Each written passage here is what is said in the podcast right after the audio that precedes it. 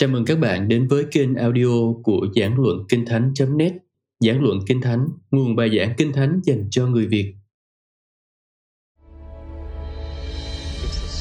Đó là câu chuyện kể về cách Đức Chúa Trời tìm kiếm một nàng sâu cho con một của Ngài. Mỗi sách một khác.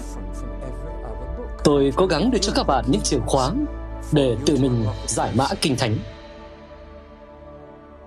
Giải mã Kinh Thánh cùng David Paulson. Sách Esra và Nehemi phần 2 Chúng ta chuyển sang sách Nehemi. Tôi đã nói với bạn là sách giống bố cục và cấu trúc của Esra đến nỗi hẳn là cả hai đều được viết bởi cùng một bàn tay. Chúng ta cũng có cấu trúc gồm bốn phần, với hai tiểu mục, rồi ba, ba và hai. Và điều này thật sự tương ứng với nội dung của sách. Chúng ta bắt đầu với lần hồi hương thứ ba. Sách bắt đầu khi Nehemi vẫn đang ở Babylon, nhận được tin dữ từ Jerusalem. Lúc này, ông là quan tử chánh hay quan hầu rượu của vua Artaxerxes. Tôi có cảm giác là ông nhận việc qua Esete. Vì nếu bạn còn nhớ, thì Artaxerxes là con riêng của chồng Esete, cô gái Do Thái được tôn làm hoàng hậu đó. Dù sao thì ông cũng làm công việc đó, công việc cũng không được hay ho lắm. Thử rượu xem nó có bị độc không, trước khi hoàng đế độc đến rượu. Nhưng đó là một công việc đầy trách nhiệm và cũng khiến ông trở thành bạn tâm giao với hoàng đế, là nhà vua. Vì ông giống như một nhà vật lý trị liệu của nhà vua, người có thể bầu bạn và chia sẻ nhiều điều trong bầu không khí thoải mái của mối quan hệ đó. Nehemi hay tin rằng tường thành Jerusalem trước đó đã được xây lên, lại bị kéo đổ, rằng dân chúng xung quanh Jerusalem quá tức giận khi thấy thành đó được xây lại, đến nỗi tường thành bị phá nhanh không kém so với lúc xây. Nhìn ông quá sầu não đến nỗi nhà vua hỏi, có chuyện gì thế? Trước giờ ta có thấy ngươi buồn như vậy bao giờ đâu. Và Kinh Thánh chép rằng Nehemi cầu nguyện rồi tâu với vua. Chắc ông cầu nguyện nhanh lắm. Nhưng Nehemi là con người của sự cầu nguyện. Trước khi tâu với vua, ông hỏi Chúa, Chúa ơi, con phải làm gì đây? Ông tâu vua và vua nói, Người luôn là bạn tốt của ta, Nehemi ạ. Ta sẽ ban cho ngươi thẩm quyền để quay lại xây lại các tường thành và hơn nữa, ta sẽ đưa cho ngươi thư gửi những người có vật liệu để họ cho ngươi đủ vật liệu xây lại tường thành. Đó là đoạn mở đầu câu chuyện rất hay. Mục thứ hai của phần đầu là ông đi và bí mật xem xét lúc ban đêm để không ai hay biết. Ông đi vòng quanh những bức tường đổ nát, đếm các cổng, đo chiều dài tường cần xây lại. Ở đây chúng ta lại thấy một người đi tính phí tổn trước khi làm bất cứ điều gì. Một người không vội vã làm một cách việc liều lĩnh. Ông là người đầy đức tin, nhưng cũng biết rõ nhiệm vụ cần làm trước khi bắt đầu. Ông đi xem xét lúc ban đêm để nắm bắt công việc. Sau đó, ông chuyển sang xây lại.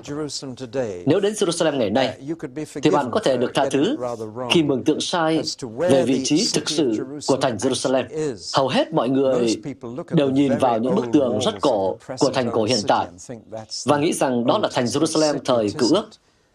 Nhưng không phải như thế. Đây là khu vực có tường bao, và những bức tường này mới được vài trăm tuổi thôi. Tường chỉ mới được Suleiman Đại Đế xây từ vài thế kỷ trước trong thời thập tự trinh. Nên người ta đến Jerusalem ngày nay và nghĩ rằng mình đang nhìn vào thành cổ. Nhưng không phải như vậy. Thành cổ lại nằm ngoài bức tường hiện tại. Đó là phần hình lưỡi dưới này. Phía nam khu đền thờ. Đây là khu đền thờ ngày nay với nhà thờ Hồi giáo Omar và Al-Aqsa, rộng khoảng 5 hecta. Một bệ đá lớn trên đỉnh đồi này và có con đường đi thẳng xuống giữa sườn núi này. Đó là con đường chính của thành Jerusalem cổ. Đây là thung lũng Kedron, thung lũng quyết định, thung lũng phán xét. Chỗ này đầy những mộ. Rồi có thung lũng nhỏ hơn ở giữa đây và thung lũng Hinnom hay Ben Hinnom trách phía tây rồi lại lên phía bắc. Như vậy, ba thung lũng này chập lại với nhau và đổ ra biển chết. Chính trên sườn núi giữa hai thung lũng này có thành cổ của người Jebusit, thành Salem, với thầy tế lễ nhà vua tên Melchizedek. Salem nghĩa là thành hòa bình, hay Shalom, Salam, Salem. Và phần đất hình lưỡi này thực sự là thành cổ. Đền thờ được xây phía trên thành. Bạn đi lên để thờ phượng Chúa, lên đường chính qua cung David nằm ngay dưới đền thờ, còn nhà dân ở dưới này. Vấn đề tất nhiên là nước có dòng suối ngay ngoài này. Và khi kẻ thù đến, kẻ thù có thể chặn nguồn nước của Jerusalem. Nên vua Ezechia đã xây một đường hầm xuyên qua quả đồi này vào hồ Siloe ở dưới cùng và họ đã dẫn nước vào trong thành. Ngày nay bạn vẫn có thể đi qua đường hầm đó. Bạn có thể thấy sườn núi này rõ hơn từ phía nam khi mặt trời xuống thấp. Và đây là bức hình nhìn lên khu đền thờ. Chỗ này là thung lũng Ketron, đây là Tiropoien, đây là thung lũng Ben Hinnom. Nhưng bạn có thể thấy mặt trời tôn sườn núi đó lên, thấy không? Nhìn rõ hơn, đó là thành Jerusalem thời cựu ước, với đền thờ ở phía trên, được chưa ạ? Rồi, có thể là bạn sẽ thích chút khảo cổ học này. Bức hình kia chụp ngang qua đây, chụp ngang qua xứ này từ phía đông. từ chỗ này. chụp ngang qua sườn núi nên bạn có thể thấy thành cổ. và trên thực tế trong hình đó bạn có thể thấy một số công trình khai quật đã được thực hiện trên thành cựu ước cổ và tại đây họ đã tìm thấy bức tường của Nehemi. Tới nay, đó là phần duy nhất mà người ta tìm thấy. Nhưng đây chính là những phiến đá mà Nehemi đã xây. Tôi thấy điều này thật hấp dẫn. Tôi thực ra không quan tâm đến khảo cổ học, cho tới khi tôi quan tâm đến Kinh Thánh. Thật đấy, nhưng khảo cổ học trở thành một bộ môn hấp dẫn vì chính mắt bạn nhìn thấy đó chính là những tảng đá mà ông đã giám sát. Tất nhiên, mỗi nhà xây một phần tường thành đối diện nhà mình. Ông đã sắp đặt rất hay. Ông phải phân người canh gác. Một tay họ làm việc, tay còn lại cầm gươm. Họ sẵn sàng đối mặt với bất cứ điều gì xảy ra. Nhưng thực tế đáng ngạc nhiên là ông đã cho dân sự xây xong toàn bộ tường thành trong 52 ngày, 7 tuần rưỡi, chưa đầy hai tháng. Kinh Thánh chép rằng dân chúng đều hết lòng làm việc. Vậy là mỗi gia đình xây một chút tường bên ngoài nhà mình, vòng quanh thành. Họ có các cổng, dựng các trụ cổng trước, cuối cùng là các cổng, và lần đầu tiên thành đó được an toàn. Họ gặp nhiều khó khăn trong suốt thời kỳ đó. Để tôi cất bức hình đi và quay lại với bố cục của sách. Họ đã vấp phải nhiều khó khăn khi xây dựng tường rào cho thành đó. Một số là sự chống đối từ bên ngoài, và chúng dùng đủ mọi phương kế để ngăn họ xây tường thành. Đầu tiên là chế giễu, cười nhạo. Người Samari đến và bảo, một con trồn có thể đổ xô tường. Nhưng khi thấy chế nhạo không ăn thua, chúng cố hăm dọa và sự việc trở nên nghiêm trọng hơn một chút. Thậm chí, chúng còn ủ mưu và cố nhử Nehemi sao nhãn công việc và nói, ta hãy thương lượng với nhau chút đi. Hãy kết tình bạn hữu. Anh qua chỗ chúng tôi đi. Ta sẽ thương lượng. Nehemi nói không, tôi đang xây tường thành. Và ông đã ở lại. Nhưng họ cũng gặp những khó khăn nội bộ. Và đây là phần đáng buồn. Ở trong các bức tường, người giàu ngày một giàu lên, còn người nghèo ngày một nghèo đi vì vay mượn tiền. Tất nhiên, người Do Thái lại cũng có tài cho mượn tiền. Họ góp nhiều vốn vào châu Âu. Họ vẫn làm như vậy với nhiều ngân hàng khác nhau. Trong giới ngân hàng, thì nhà Barings chỉ đứng thứ nhì, đứng đầu là gia tộc Do Thái Rothschild. Vì cho vay nặng lãi và thế chấp, nên một số người Do Thái ngày một giàu lên, còn những người khác thì không tất đất cắm rủi. Nghe quen không? Điều này rất tệ giữa vòng dân Chúa, nên Nehemi phải xử lý điều đó và dàn đều mức kinh tế giữa vòng dân sự. Nhưng vẫn có rất ít người muốn sống trong thành đó. Phần đa đều sống rải rác để dễ bề bỏ chạy khi kẻ thù đến. Nên ông phải đi ra và gần như bắt dân sự đến sống trong thành. Họ đã xây nhà.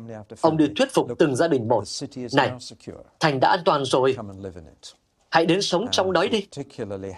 Và đặc biệt, ông có danh sách con cháu của những người sống tại Jerusalem, những người thân thích trong các gia đình, thuyết phục họ đến sống. Ông thực hiện kiểm tra dân số để biết mọi người đang ở đâu và có tổng cộng 42.360 người Do Thái, 7.337 đầy tớ và 245 người ca hát. Một cuộc kiểm tra dân số rất thú vị, đúng không? Ông liệt kê những người ca hát vì tất nhiên họ muốn khôi phục lại mọi nghi lễ trong đền thờ khi thờ phượng Chúa. Đây chính là lúc Ezra đọc luật pháp trước dân chúng từ bục gỗ của mình. Và có chấp rằng ông không chỉ đọc mà còn giải nghĩa cho người ta hiểu. Đừng chỉ đọc Kinh Thánh, nhưng các bạn phải nhớ rằng chúng ta rất cần đọc Kinh Thánh thành tiếng. Một số người trong đây biết là tại Guilford, nơi tôi từng quản nhiệm, chúng tôi đã đọc Kinh Thánh thành tiếng từ biển trước sang biển sau hai lần, không nghỉ. Anh chị em ở dưới đã đọc một phần đúng không? Chắc là vậy. Chúng tôi đã đọc vào 9 giờ tối Chủ nhật tới tận giờ ăn sáng ngày thứ năm. Chúng tôi không biết là điều gì sẽ xảy ra.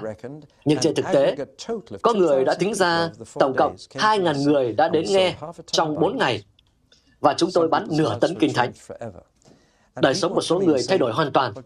Người ta đến và nói, chỉ một sách nữa thôi, chỉ một sách nữa thôi. Bạn thấy đó, họ chưa bao giờ nghe toàn bộ câu chuyện. Họ chỉ nghe 10 câu vào chủ Nhật tuần này ở sách này, rồi 10 câu khác vào chủ Nhật tuần sau ở sách khác. Bạn không thể nào nhận được thông điệp từ lời Chúa theo cách đó. Nhưng khi người ta ngồi lại và nghe cả sách được đọc thành tiếng, họ sẽ nghiện Kinh Thánh. Một số người đến vào tối muộn mà vẫn ngồi đó đến tận giờ ăn sáng ngày hôm sau. Đó là một trải nghiệm thật thú vị. Thật tốt khi đọc Kinh Thánh thành tiếng theo những đoạn dài, chứ không chỉ vài miếng nhỏ tí xíu. Tôi gọi cái đó là lắt nhắt. Bạn có hiểu ý tôi không? Chúng ta đã quen như vậy rồi, nhưng bạn không cảm nhận được diễn tiến của lời Chúa theo cách đó. Chúng tôi đã làm như vậy đó, nhưng bạn cũng cần giải nghĩa cho người ta. Đó là điều tôi cố gắng làm trong những video này. Không chỉ khiến bạn chú ý đến sách, mà còn giải nghĩa cho bạn nữa. Để bạn thấy mục đích và ý định của Chúa được bày tỏ. Đó là điều Israel đã làm. Nhưng rồi ông tan vỡ trong sự than khóc và xưng tội. Có một điểm khác biệt rõ rệt giữa Ezra và Nehemi. Ezra coi đó là lúc để than khóc. Nehemi lại bảo họ mở tiệc và tận hưởng nó. Và bạn cũng có sự khác biệt này đúng không? Ezra than khóc vì những tội lỗi mà lời Chúa bày tỏ. Nhưng Nehemi lại nói, đây là một dịch thật tuyệt vời.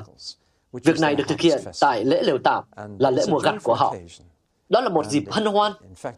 Và trên thực tế, các rabbi Do Thái sẽ bảo bạn rằng nếu bạn không đầy vui mừng vào ngày lễ lều tạm, thì tức là bạn đang phạm tội. Đó là một kỳ lễ để ăn mừng. Nên Nehemi nói, hãy tận hưởng, ăn những bữa ngon nhất. Ông khích lệ họ nấu những bữa ăn thật ngon và ăn mừng. Chúng ta thực ra cần cả hai. Chúng ta cần than khóc và cần vui mừng. Có kỳ khóc lóc, có kỳ vui cười. Và chúng ta là người khôn ngoan nếu nhận biết đúng thời kỳ. Ezra bảo họ làm mới lại giao ước. Ông bảo họ hứa nguyện đầu phục Đức Chúa Trời của Israel một lần nữa và bảo họ làm mới lại giao ước. Chút nữa tôi sẽ nói thêm về điều đó. Thực ra, thì Nehemi cũng phải cải tổ. Tôi hay nói rằng Ezra và Nehemi khác nhau ở chỗ Ezra nhổ tóc của chính mình, còn Nehemi túm tóc những người khác. Và đó là điểm khác biệt của họ. Bạn sẽ thấy đó chính là những gì cả hai đã làm. Nhưng Nehemi, có lẽ ông hướng ngoại hơn. Ông đã túm tóc những người Israel phạm tội theo đúng nghĩa đen. Ông cũng phải xử lý việc kết hôn với dân ngoại, chia tách họ Nhân tiện thì người bị túm tóc chính là những người nam đã cưới những cô gái người ngoại và ông gọi sự rủa xả lên trên họ. Ông cũng phải xử lý nạn tham ô. Tôi e là có những Judah Iscariot ở trong thành. Những người biển thủ tiền dành để thăm nom những người khác. Ông phải xử lý việc phạm đến ngày sa bát vì những thương nhân hồi hương từ Babylon chỉ có thể kinh doanh như cũ để kiếm sống. Và tất nhiên, thị trường mới sau được bằng thị trường cũ. Nên để cố gây dựng lại công việc kinh doanh, họ đã mở hàng vào ngày sa bát và buôn bán vào ngày sa bát. Thực ra, Nehemi đã nhất quyết đóng các cổng vào mọi ngày Sa-bát để họ không thể vào ra buôn bán được. Rồi họ lại đóng trại ngoài các cổng, và ông lại phải xử lý việc đó. Như vậy, Nehemi giống như nhà cải tổ, và trên hết, có những thầy tế lễ sao nhãng nhiệm vụ trong đền thờ, và ông phải chỉnh đốn lại. Vậy là cả Ezra và Nehemi không chỉ phải xây dựng điều này điều kia, nhưng họ phải chỉnh đốn dân sự. Và họ đã làm điều đó một cách mạnh dạn, thậm chí là không thương xót. Hãy xét đến con người Nehemi. Về tổng thể, thì phần đa mọi người đều có cảm tình với Nehemi hơn là với Ezra. Không biết là bạn có phản ứng như vậy không? Nehemi có cái gì đó thú vị hơn một chút. Nhất là ông lại vui vẻ. Ông khích lệ người ta vui lên. Và ông nói, sự vui vẻ của Đức giê va là sức mạnh của anh chị em. Bạn có hay nghe người ta trích câu đó không? Của Nehemi đó. Tôi không nghĩ là Ezra có nói câu điều đó. Israel quá bận, khóc than về họ. Như Nehemi nói, sự vui vẻ với Đức giê va là sức mạnh của anh em. Thực chất thì tôi nghĩ rằng họ là một cặp đôi hoàn hảo. Họ đã cùng nhau phục quốc, sự giúp đỡ và niềm an ủi, song hành với nhau. Niềm vui và nỗi buồn cũng vậy. Chúng ta cần cả hai. Chúng ta cần sự quân bình. Nhưng có điều tôi để ý thấy ở Nehemi khiến tôi thực sự ấn tượng. Chúng ta có cảm giác mình hiểu ông. Ông thẳng thắn nói ra cảm xúc của mình hơn là Ezra. Ông nói nhiều hơn về chính mình. Ông tự thuật nhiều hơn. Có nhiều đoạn xưng tôi hơn. Và điều đó cho chúng ta biết bốn điều về ông. Đầu tiên, ông là một người hay cầu nguyện. Nếu Ezra là người của Kinh Thánh, thì Nehemi là con người của sự cầu nguyện. Là một lần nữa, họ lại bắt cặp với nhau.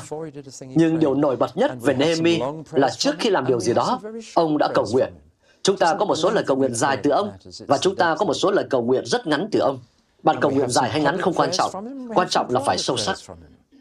Chúng ta có một số lời cầu nguyện công khai từ ông và có một số lời cầu nguyện riêng tư từ ông. Chúng ta có những lời cầu nguyện trước khi diễn ra sự việc và có những lời cầu nguyện sau khi diễn ra sự việc. Người này cứ thế trò chuyện với Chúa về mọi thứ. Ông là con người của sự cầu nguyện. Thứ hai, ông là một con người thực tế. Tôi rất thích điều này. Cực kỳ thực tế. Ông giỏi sắp xếp.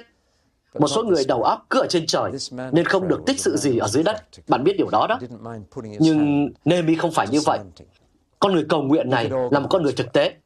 Ông không ngại để tay mình lấm bùn. Ông giỏi sắp xếp. Ông nghiên cứu các cổng và tường thành Đầu óc của ông không ở trên mây. Ông là một người thực tế. Chẳng phải là rất tuyệt vời khi ông vừa thực tế, vừa năng cầu nguyện đó sao? Thứ ba, ông là một người giàu tình cảm. Một người có những cảm xúc sâu sắc. Có những lần ông cực kỳ sầu não, nhưng phần đa thì ông là một người vui vẻ. Ông khích lệ những người khác vui vẻ với Đức giê va vui mừng và nhận lấy sức mạnh từ sự vui mừng. Điều đó thực sự khiến một người trở nên mạnh mẽ nhưng ông có thể tức giận. Ông có thể túm tóc người ta. Tôi thích điều này. Tôi thích người này. Ông là một người giàu tình cảm. Nhưng trên hết, ông là một con người rất gần gũi với dân sự. Ông là một người gần gũi với dân sự. Tôi không nghĩ là Ezra có thể làm điều đó. Nehemi đã làm, vì Nehemi hòa hợp với dân sự. Ông quản lý nhân sự một cách xuất sắc. Ông có thể bảo những người khác thực sự làm việc. Ezra là một người sống nội tâm nhiều hơn, trong khi Nehemi là một người có thể thật sự đồng hành. Ông có thể đồng hành với dân sự. Ông có thể sắn tay áo lên với những người giỏi nhất giữa vòng họ và bằng một cách nào đó khi ông ở bên cạnh họ làm việc họ hết lòng làm việc có người này chúng ta sẽ làm được ông có thể vực tinh thần họ lên ông có thể khích lệ họ tiếp tục khi họ yếu mỏi nào các anh chị em ta sẽ làm xong công việc này luôn có điều gì đó rất hấp dẫn ở một người như vậy. Và thú vị ở chỗ, khi nói đến công việc, ông không nói tôi, mà luôn nói chúng ta. Có những lúc ông đi một mình. Khi xem xét tường thành, ông viết, tôi đi quanh tường thành. Nhưng khi xây dựng thì ông viết, vậy chúng tôi xây cất tường thành. Ông ghi nhận công sức của mọi người. Chúng ta đã tiếp tục làm việc. Chúng ta đã dồn tâm sức vào làm. Và chúng ta đã xây xong trong 52 ngày. Có gì đó rất hấp dẫn ở một người như thế. Ông không nói rằng tất cả đều nhờ tôi mà đạt được. Tôi đã làm hết đấy nhá. Không, chúng ta đã làm được. Có một sự quân bình nơi tính cách của ông, năng cầu nguyện và rất thực tế, vui mừng và buồn bã, cương và nhu, nhạy bén với Chúa và nhạy bén với dân sự. Một sự quân bình tuyệt vời nơi tính cách của người này. Và tôi nghĩ chúng ta cần được truyền cảm hứng từ những nhân vật kinh thánh để noi theo những điều tốt đẹp ở nơi họ và tránh những sai lầm của họ nếu có thể. Rồi, tại sao lại phải nghiên cứu lịch sử từ xa xưa như vậy? Tại sao phải quay lại từ đời thủa nào thế? Cái đó thì có liên quan gì đến chúng ta? Cách nhau hơn 3.000 cây số và 2.500 năm sau đó. Tôi chỉ muốn tổng kết thôi. Chúng ta đang xét đến những sự kiện thú vị và những nhân cách truyền cảm hứng, nhưng thực sự thì chúng ta đang đọc câu chuyện của Chúa và dân sự của Ngài. Một Đức Chúa Trời ràng buộc chính mình trong giao ước với một dân tộc, một quốc gia, và giờ đây ràng buộc chính mình với chúng ta trong giao ước mới. Hãy để ý cách Nehemi nói về Đức Chúa Trời của tôi, của mình. Đức Chúa Trời của tôi sẽ làm điều này. Đức Chúa Trời của tôi đầy quyền năng. Đức Chúa Trời của tôi sẽ thấy công việc được làm trọn. Ở đây, chúng ta lại có hình ảnh Đức Chúa Trời giữ lời. Và chúng ta cần nhớ rằng, Ngài hứa với dân sự hai điều. Chúc phước cho sự vâng lời của họ và rủa xả sự bất tuân của họ. Chính Đức Chúa Trời giữ lời hứa này sẽ giữ lời hứa kia. Và thực tế là Ngài đã khiến họ phải đi lưu đày. Ngài đã giữ lời với họ. Nếu bạn đọc Lê Vi Ký chương 26, câu 44, thì thấy Ngài hứa nhổ họ khỏi xứ hứa nếu họ không biết điều. Và Ngài đã giữ lời. Tại sao lại là một 70 năm? Chúng ta biết lý do ở cuối sách sử ký. Một trong những điều luật của Chúa là đất đai cần được hưởng ngày sa bát không kém gì con người. Và Chúa ra lệnh rằng cứ đến năm thứ bảy, họ không được thu hoạch hoa màu trong xứ, không được trồng cấy, để xứ được nghỉ ngơi. Nhờ đó mà tới năm sau, nó sẽ sinh hoa lợi nhiều hơn. Họ đã không làm như vậy trong 500 năm. Vậy là xứ đó đã mất bao nhiêu năm nghỉ ngơi?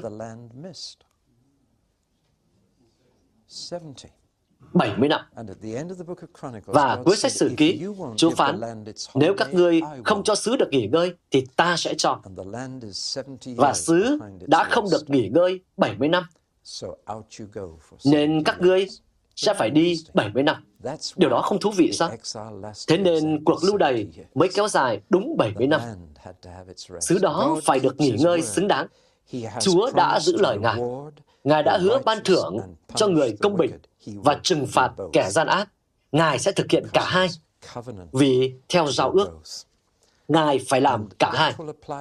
Điều này sẽ áp dụng với dân Ngài, cũng giống như với bất cứ người nào khác. Paulo, khi viết cho cơ đốc nhân đã nói rằng, tất cả chúng ta đều phải trình diện trước tòa án của Đấng Christ để mỗi người nhận lãnh tùy theo những gì mình đã làm lúc còn trong thân xác. Tất cả chúng ta đều phải trình diện trước tòa án Đấng Christ. Đức Chúa Trời sẽ giữ lời Ngài. Trong cả hai sách này, Ezra và Nehemi, tôi để ý thấy Chúa làm việc cách kín nhiệm. Không có những lời tiên tri trong những sách này, không có những phép lạ, nhưng bạn có thể thấy Chúa làm việc một cách kỳ diệu và thầm lặng. Đầu tiên là Ngài hành động qua những người lãnh đạo ngoài vòng dân Chúa, những người như Siru và Artaxerxes, và Chúa có thể hành động qua những người không biết Ngài. Thật kỳ diệu phải không? Nếu có người chưa tin Chúa phỏng vấn bạn, thì bạn vẫn có thể cầu nguyện rằng Chúa sẽ chuẩn bị tấm lòng của họ khi bạn đến. Bạn có nhận ra điều đó không? Chúa hành động một cách thầm lặng để ai đó sẵn sàng trước khi bạn đến. Tôi có rất nhiều ví dụ về điều này. Bạn cứ nghĩ đó không phải là trận chiến, nhưng tôi tưởng như đó là trận chiến. Thế mà dường như họ đã sẵn sàng nghe những điều tôi muốn nói. Chúa có thể hành động như vậy. Ngài không cần phải rẽ những biển đỏ. Ngài cũng có thể hành động theo cách đó. Rồi ở đây, Ngài hành động bằng cách giấy Esra, Nehemi, Zorobabel, Jehoshua lên. Và Chúa hành động bằng cách giấy đúng người vào đúng thời điểm cùng những người lãnh đạo phù hợp cho dân Ngài. Điều đó cũng tuyệt vời không kém gì các phép lạ. Chính Chúa hành động để làm chọn mục đích của Ngài. Nhưng than ôi, và từ đây tôi học được bài học này. Những người hồi hương lại xa vào tội lỗi. Một tội mà họ không bao giờ xa vào lần nữa. Ấy là tội thờ thần tượng. Tới ngày nay, người Do Thái khiếp đảm tội thờ thần tượng đến nỗi họ đã không bao giờ thờ thần tượng thêm nữa và sẽ không bao giờ làm vậy. Nhưng họ trở lại những tội khác, và đó là bi kịch. Winston Churchill đã viết một trang sử hào hùng về Thế chiến thứ hai trong 6 tập. Tôi đã đọc chúng. Thật là một tác phẩm lôi cuốn. Nhưng tập 6 có cái tên rất thú vị. Kết thúc Thế chiến thứ hai, ông gọi đó là Thắng trận và thảm kịch. Tiểu đề của nó là cách những nền dân chủ chiến thắng. Và cũng vì vậy mà tiếp tục thực hiện những hành động điên rồ, suýt làm họ phải trả giá bằng mạng sống của mình. Đó là nhận định cuối cùng của một nhà lãnh đạo thời chiến vĩ đại của Thế chiến thứ hai. Cách những nền dân chủ chiến thắng. và cũng theo cách đó có thể tiếp tục thực hiện những hành động điên rồ, suýt làm họ phải trả giá bằng mạng sống của mình. Bản chất của con người là như vậy. Và tôi e rằng, tuy không trở lại với tội thờ thần tượng, nhưng họ trở lại với những tội khác. Và kết quả là Chúa đã ngừng phán với họ trong 400 năm. Chúa không làm phép lạ hay ban cho họ sứ điệp nào cả. Trong suốt bốn thế kỷ, Ngài đã đợi đến khi kỳ được chọn, rồi sai con của Ngài là Chúa Giêsu đến cùng với họ. Nên thật sự là với Ezra, Nehemi cùng hai tiên tri Age và Sachari, tất cả đều quan tâm đến việc phục quốc. Cuối cùng là một người tên Malachi, vị tiên tri cuối cùng. Và lời cuối cùng của ông cho Israel trong 400 năm là từ rủa xả hay nguyền rủa. Đó là từ cuối cùng trong cựu ước của các bạn rủa xả. Nhưng chính Malachi cũng trông mong sự trở lại của một tiên tri giống như Eli được sai đến để thông báo về vị sứ giả cuối cùng của Đức Chúa Trời. Và chúng ta sống ở phía bên này của tất cả những điều đó. Và biết tất cả đã được ứng nghiệm ra sao. Hãy nhìn lại biểu đồ của cựu ước và xem chúng ta đang ở đâu. Chúng ta vừa xét đến Ezra và Nehemi, hai sách lịch sử cuối cùng của cựu ước. Đây là Malachi, vị tiên tri cuối cùng do 400 năm. Và bạn có biết không, vì sách Malachi và Matthew được đặt cạnh nhau trong kinh thánh của chúng ta, nên chúng ta cứ nghĩ là hai thời kỳ tiếp nối nhau. Nhưng suốt 400 năm, dân Chúa đã chờ đợi, chờ đợi và chờ đợi. Thảo nào khi Giăng Báp Tít đến, ăn mặc như Eli và lại nói những lời tiên tri của Đức Chúa Trời, cả nước đã kéo đến với ông. Và ông nói, các người hãy đến sông Giô-đanh, hãy tắm rửa các người không đủ thanh sạch cho vương quốc Đức Chúa Trời. Và ông phải trả giá cho điều đó bằng mạng sống của mình khi một người Edom, hậu duệ của Esau, là vua Herod, bị quả trách vì đã kết hôn sai trật trong con mắt Chúa. Nó đây. Vậy là chúng ta gần như đã đi đến cuối cựu ước. Tôi chưa làm video về sách Malachi, nhưng tôi sẽ làm. Một điều cuối cùng. Daniel đã nói một lời tiên tri kỳ diệu. Ông ở chỗ này, trong chốn lưu đày. Và một số lời tiên tri của ông thực sự rất đáng kinh ngạc. Và nếu đã xem video của tôi về Daniel, thì bạn biết những dự đoán của ông đáng kinh ngạc đến thế nào. Nhưng một dự đoán của ông rất hợp với việc nghiên cứu Ezra và Nehemi. Tôi sẽ đọc điều này. Ông nói, vậy ngươi hãy biết và hiểu rằng từ khi lệnh phục hồi và xây lại Jerusalem cho đến khi đấng chịu sức giàu xuất hiện thì được 7 lần 7 và 62 lần 7. Và sau 62 lần 7 ấy, đấng chịu sức giàu sẽ bị trừ đi. Ông nói điều đó khi ở chốn lưu đày. Nếu chúng ta cộng lại 7 nhân 7 cộng 62 nhân 7 là 490 năm. Một năm thời đó là 360 ngày, chứ không phải là 365 ngày. Từ lúc ra lệnh phục hồi và xây lại Jerusalem, đến khi đấng chịu sức giàu đến là 490 năm. Khi cộng cái đó lại, thì đó có thể là bất cứ uh, sắc lệnh hồi hương nào. Dù là sắc lệnh của Siru hay Artaxerxes, Thú vị ở chỗ, nếu bạn tính từ sắc lệnh này thì ra năm 26 sau công nguyên. Nếu bạn tính từ sắc lệnh kia thì ra năm 30 sau công nguyên. Việc tính ngày tháng gặp nhiều khó khăn vì các loại lịch thay đổi, bạn biết đấy. Và độ dài năm thay đổi. Nhưng chỗ này thật sự rất kỳ diệu. 490 năm sau, cả hai sắc lệnh đều rơi vào khoảng thời gian Chúa Giêsu sống trên đất. Sao Daniel có thể biết được điều đó nhỉ? Daniel không biết, nhưng Chúa đã biết. Và từ thời lưu đày, sự xuất hiện của Đấng Messiah đã được định ngày và kế hoạch của Chúa đã được ấn định. 490 năm sau sắc lệnh đầu tiên, Đấng chịu sức giàu sẽ xuất hiện và sẽ bị trừ đi. Chúa Giêsu đã đến, bị đóng đinh và sống lại từ cõi chết. Như vậy, từ khi lưu đày đến thời Chúa Giêsu có một dòng tiên tri trực tiếp. Tôi tin rằng Chúa đã bày tỏ điều đó với Daniel và chúng ta cần biết rằng tuy con cái Israel hồi hương lại xa vào tội lỗi, nhưng tất cả đều không lạc mất. Chúa biết phải làm gì với điều đó. Chúa không bị bất ngờ. Ngài đã lên kế hoạch cho những gì Ngài sẽ làm để chỉnh đốn tình hình. Và Ngài đã sai một đấng cứu thế để đưa họ ra khỏi tội lỗi vì lẽ đó mà Chúa Giêsu bị trừ đi sau 490 năm. Amen.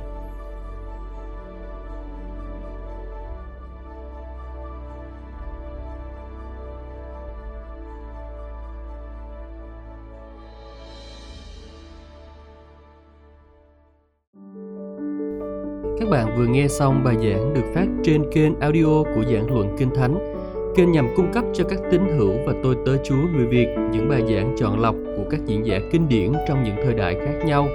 Để biết thêm thông tin về chúng tôi, xin vui lòng truy cập trang web giảng luận kinh thánh.net.